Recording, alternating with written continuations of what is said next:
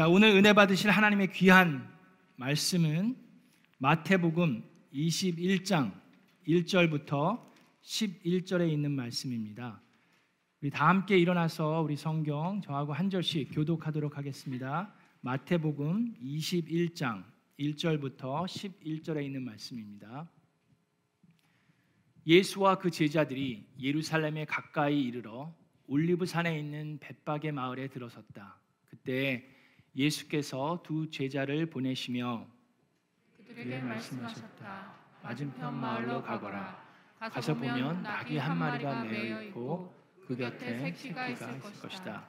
풀어서 날개로 끌고 오라. 누가 너희에게 무슨 말을 하거든 주님께서 쓰려고 하십니다 하고 말하여라. 그리하면 곧 내어줄 것이다. 이것은 예언자를 시켜서 하신 말씀을 이루시려는 것이었다. 시온의 딸에게 말하여라. 보아라, 내 임금이 내게로 오신다. 그는 온유하시어 나귀를 타셨으니 어린 나귀 곧 멍에 매는 짐승의 새끼다. 제자들이 가서 예수께서 지시하신 대로 어미 나귀와 새끼 나귀를 끌어다가 그 위에 겉옷을 얹으니 예수께서 올라타셨다. 큰 무리가 자기들의 겉옷을 길에다가 폈으며 다른 사람들은 나뭇가지를 꺾어다가 길에 깔았다. 그리고 앞에 서서 가는 무리와 뒤따라오는 무리가 외쳤다. 호산나 다윗의 자손께 복되시다 주님의 이름으로 오시는 분 더없이 높은 것에서 호산나 예수께서 예루살렘에 들어가셨을 때 온 도시가 들떠서 물었다. 이 사람이 누구냐 마지막 절 함께 읽습니다. 사람들은 그가 갈릴리 나사렛에서 나신 예언자 예수라고 말하였다. 아멘. 이것은 하나님의 말씀입니다. 하나님께 감사드립니다. 우리 앉으시기 전에 주변에 있는 분과 인사하겠습니다. 잘 오셨습니다. 반갑습니다. 하늘 복 많이 받으세요. 하나님의 미라클이 됩시다. 여러분과 인사 나누기 바랍니다. 오늘 방문하시거나 또 처음 오신 분들 주님의 이름으로 환영합니다. 자, 여러분 오늘은 이번 주일은 종려 주일입니다. 자, 예수님께서 이제 하나님의 때가 돼서 십자가를 지시기 위해서 예루살렘으로 입성하실 때에 많은 무리의 사람들이 예수님을 환호하면서 맞아들인 그날입니다. 종려 나뭇가지를 흔들면서 호산나를 외치고 자기들의 겉옷을 벗어서 길에 깔면서 예수님을 환영했던 그 주일이 바로 종려 주일입니다. 자, 그리고 내일부터는 고난 주간에 들어갑니다. 그래서 월요일부터 새벽 기도를 통해서 새벽 예배를 통해서 예수 그리스도께서 십자가를 지시고 우리의 죄를 위해서 그 보혈을 흘리신 그 공로와 그 고난을 기억하면서 우리가 말씀으로 묵상하고 기도하고 금식하는 그 일주일을 가질 겁니다. 그리고 금요일 날 저녁에 우리가 함께 모여서 예배드리고 부활주일 우리가 다 함께 모여서 예수 그리스도의 부활을 감사하고 감격하며 하나님께 예배드리는 부활주일을 맞이할 것입니다. 부활주일은 예수님을 구세주로 영접한 하나님의 백성 그리스도인들뿐만 아니라 온 인류에게도 가장 중요한 날인 줄로 믿습니다. 그렇기 때문에 저희가 여태까지 구약 성경을 통해서 하나님의 말씀을 쭉 묵상해 오고 있었습니다. 그렇죠? 작년 9월부터 창세기 1장 1절을 통해서 계속해서 창세기 출애굽기 계속해서 보고 있는데 그렇기 때문에 오늘부터 일주일 동안은 이 고난 주간 종려주일부터 부활주일에 있는 말씀을 다루도록 하겠습니다. 여러분 예수님이 몇 년 사셨죠? 이 세상에서 한 33년 정도 사셨는데 그 중에 마지막 일주일 그 마지막 일주일을 이 복음서에서는 거의 복음서에 있는 모든 내용의 한 3분의 1 정도가 그 마지막 일주일을 다루고 있습니다. 마태복음도 그렇고요. 그러니까 그게 무슨 얘기입니까? 그만큼 예수님께서 하신 그 일주일의 마지막 그 사건들이 그만큼 중요하다는 얘기입니다.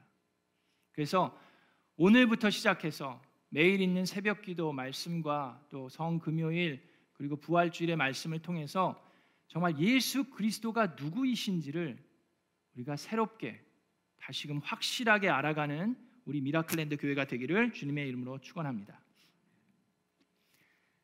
자, 예수님께서 종려주일 이 예루살렘을 입성하시면서 예수님의 태도가 확 바뀌는 모습을 우리는 볼 수가 있습니다.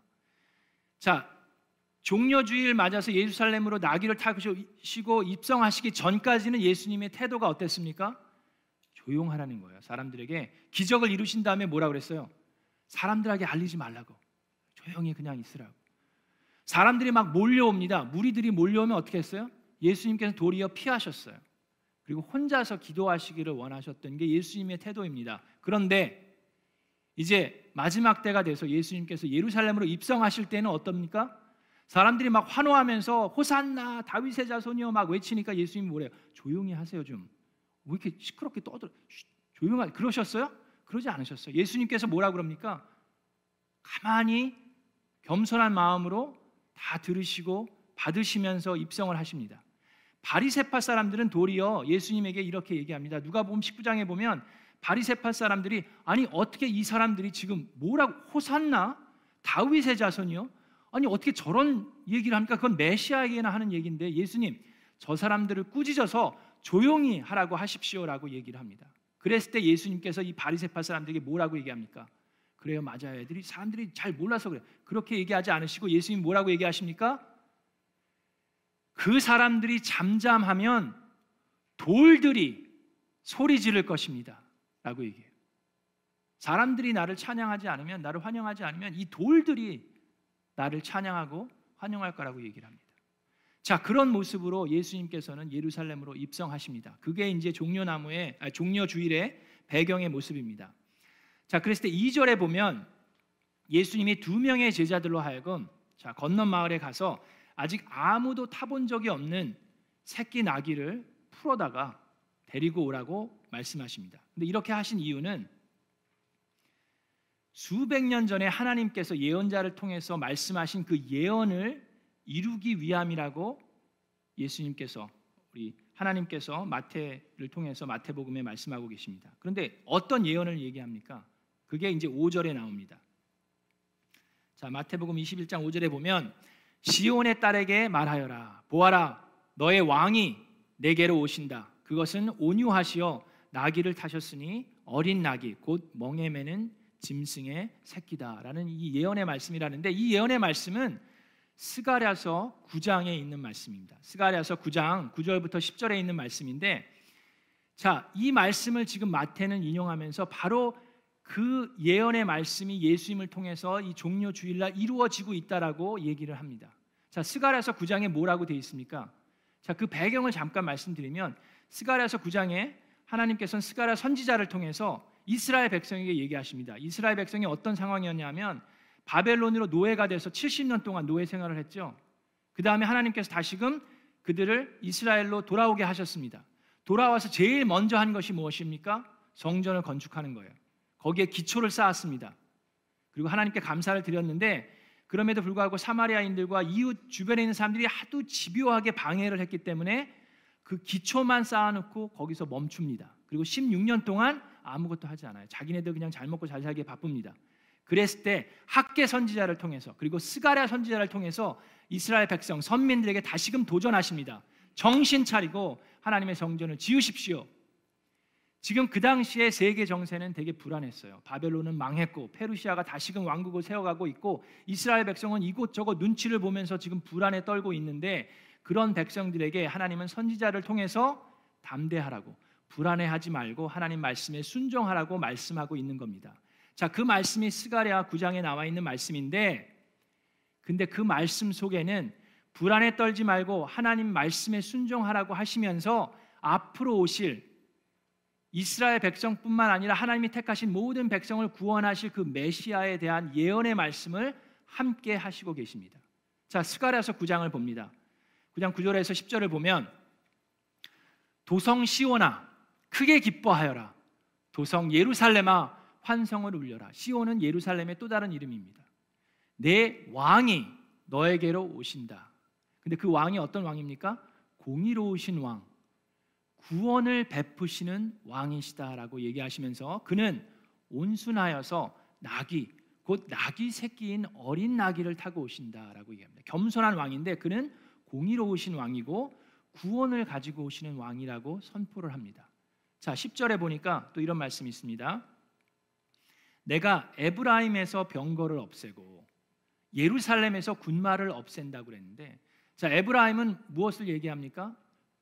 이스라엘 백성이 분열된 국가로 살아가죠. 솔로몬 왕이 죄를 범함으로 인해서 분열됐습니다. 북쪽은 이스라엘이고 남쪽은 남유다가 됐죠. 에브라임은 남 아, 북쪽 이스라엘을 가르칩니다. 북쪽 이스라엘의 여로보암 왕이 제일 첫 왕인데 그가 바로 에브라임 지파의 후손이에요. 자, 에브라임은 에브라임은 요셉의 자손이죠. 그 열두 지파 중에 하나가 됩니다. 자, 그래서 북 이스라엘과 남 유다를 다 통틀어서 왕이 오신다는 얘기예요.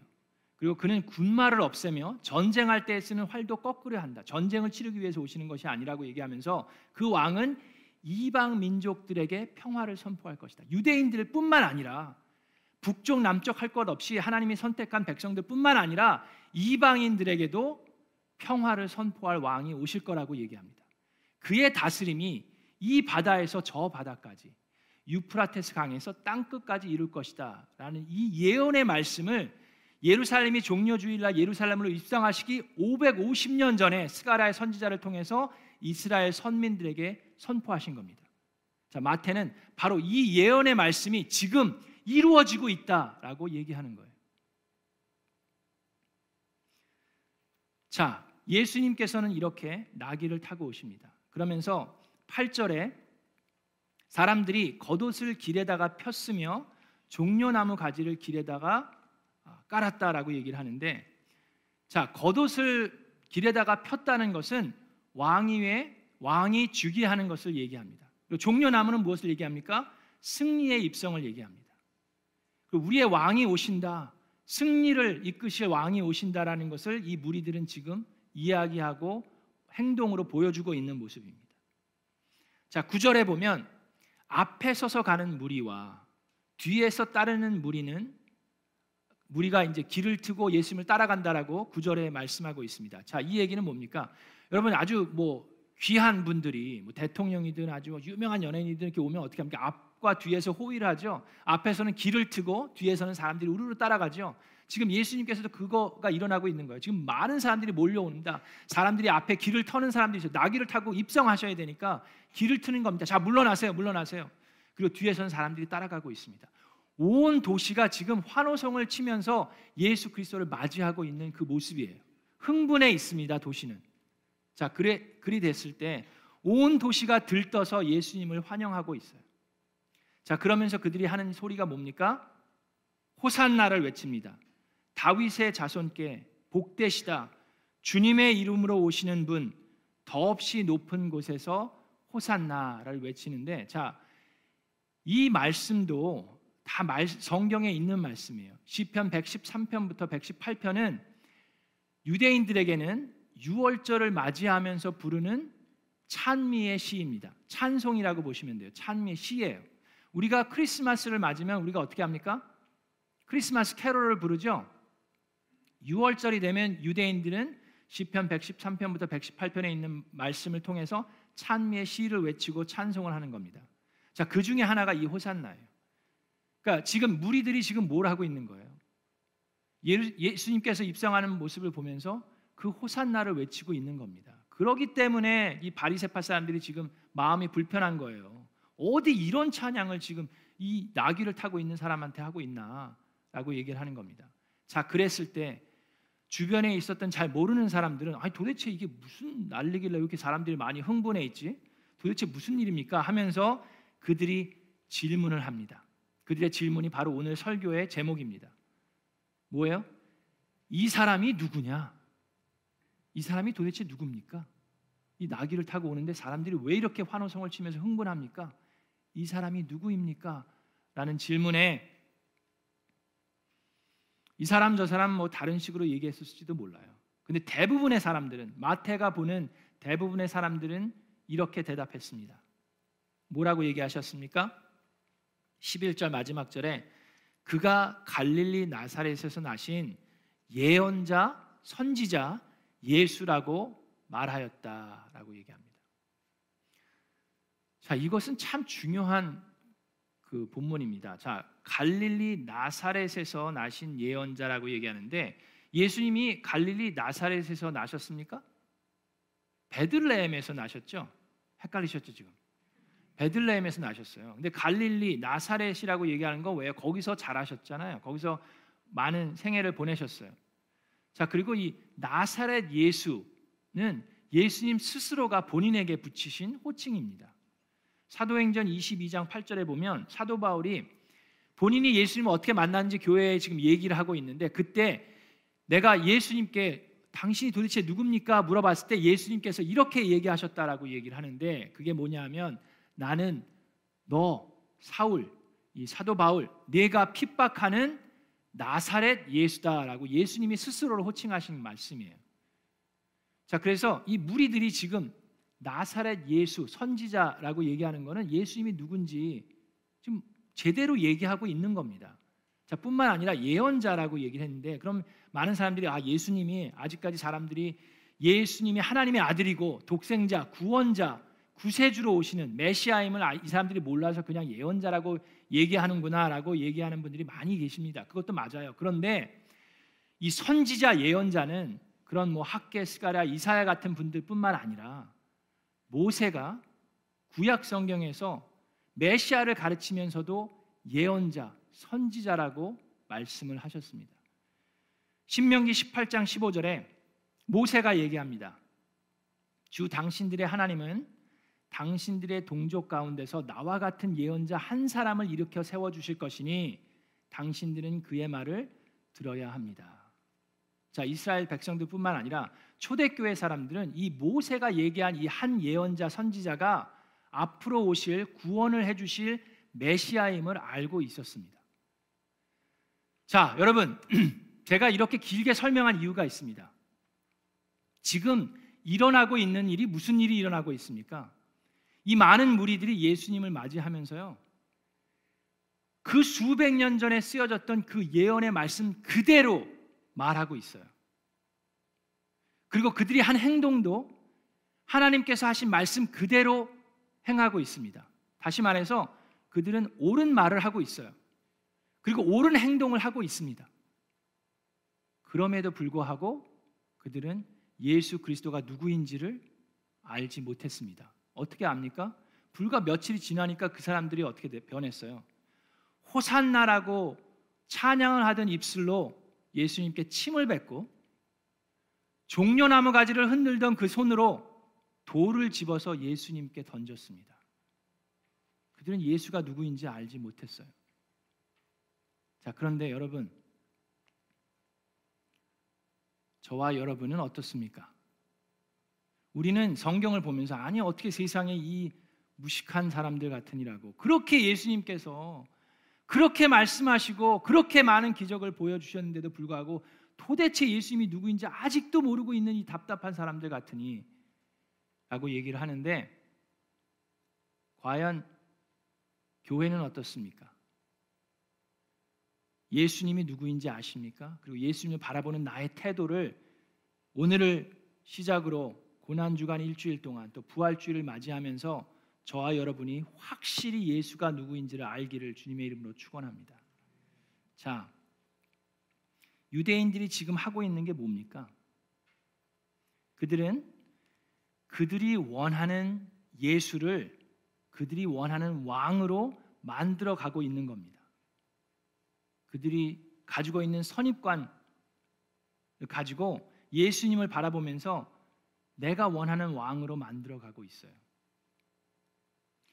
제가 지난 9월 달부터 창세기 1장 1절부터 지금까지 목이 쉬어라 여러분에게 말씀을 전한 그 핵심 내용이 뭡니까? 한 센텐스로 얘기하면 하나님을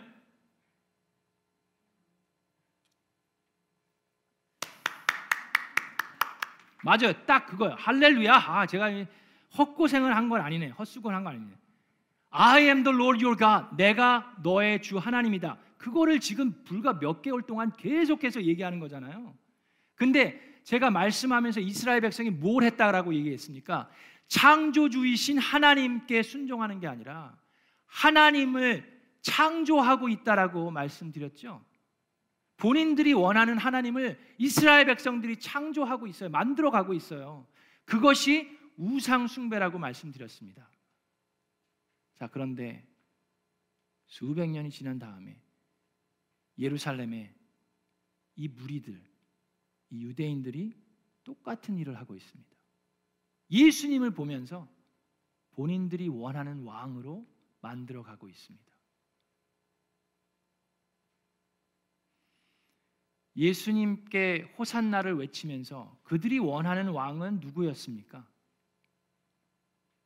그들을 구원해 줄 왕이에요. 근데 그들이 생각하는 구원은 하나님이 계획한 구원과 달랐어요. 유대인을 구원해 줄 왕, 그 유대인들이 원하고 바라고 소리를 지르며 외치는 그 왕은 로마 제국으로부터 자기의 속박을 해방해 줄 그 해방자, 그 왕이었어요. 그러면서 그 왕이 이 땅에 유대의 왕국을 세우고 우월주의에 가득 차 있는 그 유대인들이 떵떵거리면서 살 수 있는 그 왕국을 만들어 줄 그 왕을 원했습니다. 근데 예수님은 그런 구원을 이루지 않으셨어요. 그랬을 때 그들은 분노했습니다. 배신감에 차서 침을 뱉고 돌을 들어서 예수님께 던졌습니다. 저와 여러분은 예수님을 향한 선입관이 없나요?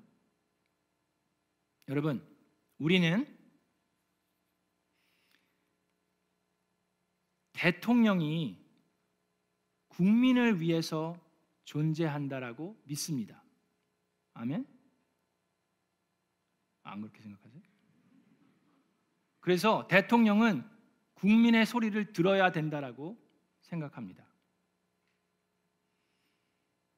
국민이 피로를 채워주는 사람이 대통령이라고 생각합니다. 그래서 대통령이 국민을 위해 존재하는 게 아니라 국민이 대통령을 위해 존재하는 나라가 되면 우리는 분노합니다. 그리고 그 대통령을 탄핵합니다.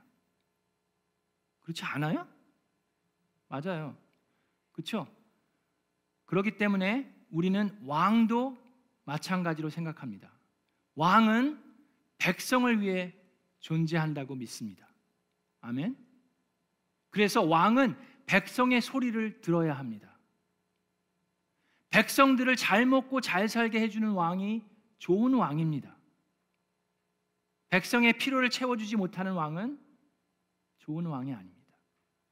그런 마음이 우리 마음 속에 있습니다.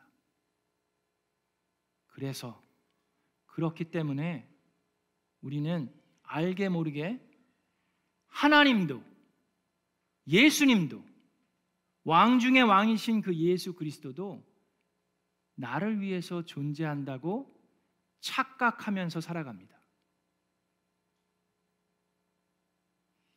하나님이 나의 소리를 들어야만 한다라고 생각합니다. 나의 필요를 채워 주어야만 한다라고 생각합니다. 근데 여러분 확실히 알아두시기 바랍니다. 예수 그리스도는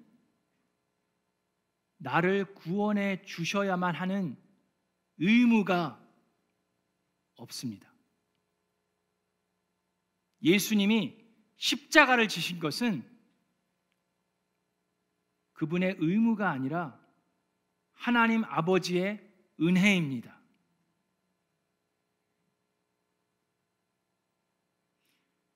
예수님께서 왕으로 나에게 아무것도 해주시지 않아도 그분은 왕 중의 왕이십니다.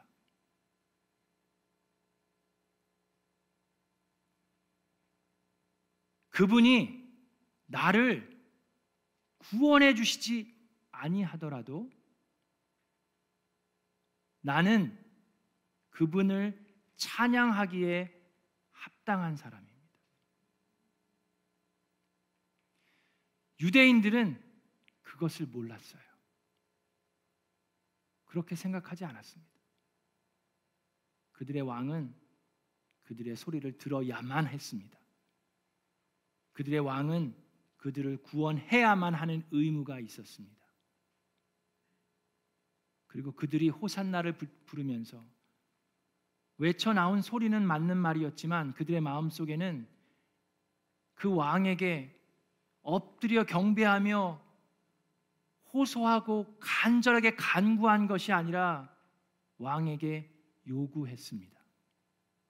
왕에게 명령했습니다. 나를 구원하라. 나의 왕이 되어라. 그랬기 때문에 그들은 침을 뱉을 수 있었고 돌을 들 수 있었습니다. 그러나 여러분 예수님이 유대인들이 원하는 왕이 아니었고 그들이 원하는 구원을 이루지 아니하셨지만 그럼에도 불구하고 그 무리들은 예수님께 침을 뱉고 돌을 집어 던질 수 있는 권리가 없습니다. 도리어 그 자리에 엎드려 경배하고 찬양해야만 합니다. 그것이 하나님께서 하나님의 백성을 택하시고 만드신 이유입니다. 이사에서 43장 21절에 하나님께서 이렇게 말씀하십니다. 이 백성은 내가 나를 위하여 지었나니 나의 찬송을 부르게 하려 함이니라. 나는 하나님께서 나는 너희를 위해 존재하는 너희의 심부름꾼이니 너희의 소리를 듣고 원하는 것 뭐든지 들어주겠노라라고 말씀하시지 않으셨어요. 여러분 우리는 이 자리에 다 같이 모였습니다. 여러분 왜 이 자리에 오셨습니까? 우리는 올바른 것 다 했습니다. 예배에서 우리는 침례식을 거행했습니다. 우리는 하나님을 찬양했습니다. 하나님의 말씀을 묵상하고 기도하고 헌금을 드리며 하나님께 예배를 드렸습니다. 그런데 내가 바라보는 예수 그리스도가 누구입니까? 우리가 예배를 드리면서 예수님께 요구를 하고 있습니까? 아니면 찬양을 하고 있습니까? 여러분 오늘 종려주의를 통해서 그리고 앞으로의 일주일 이 고난 주간 말씀을 묵상함으로 또 부활주의를 맞이하면서 제가 기도하고 바라는 것이 두 가지가 있습니다. 우리 미라클랜드 교회가 첫 번째는 말씀을 통해서 예수 그리스도가 누구인지 아는 것입니다. 우리는 지난 몇 개월 동안 하나님이 누구인지를 알기 위해서 발버둥을 치면서 다가왔습니다. 이제 앞으로 고난 주간 동안 예수 그리스도가 누구인지 알기를 소원합니다. 두 번째는 그 예수를 바라보는 나의 모습을 돌이켜 보기 원합니다. 내 마음은 어떤지, 예수님께 요구하는지, 나의 선입관을 가지고 예수님이 내가 원하는 왕으로 만들어 가려고 하고 있는지, 월요일부터 예수님께서 그 일주일 동안 행하신 일들을 묵상하고 말씀을 나눌 겁니다. 여러분 좋은 기회 잊지 마시고 함께 참여하셔서 예수 그리스도를 확실히 알아가는 저와 여러분 되기를 우리 좋으신 주님의 이름으로 축원합니다.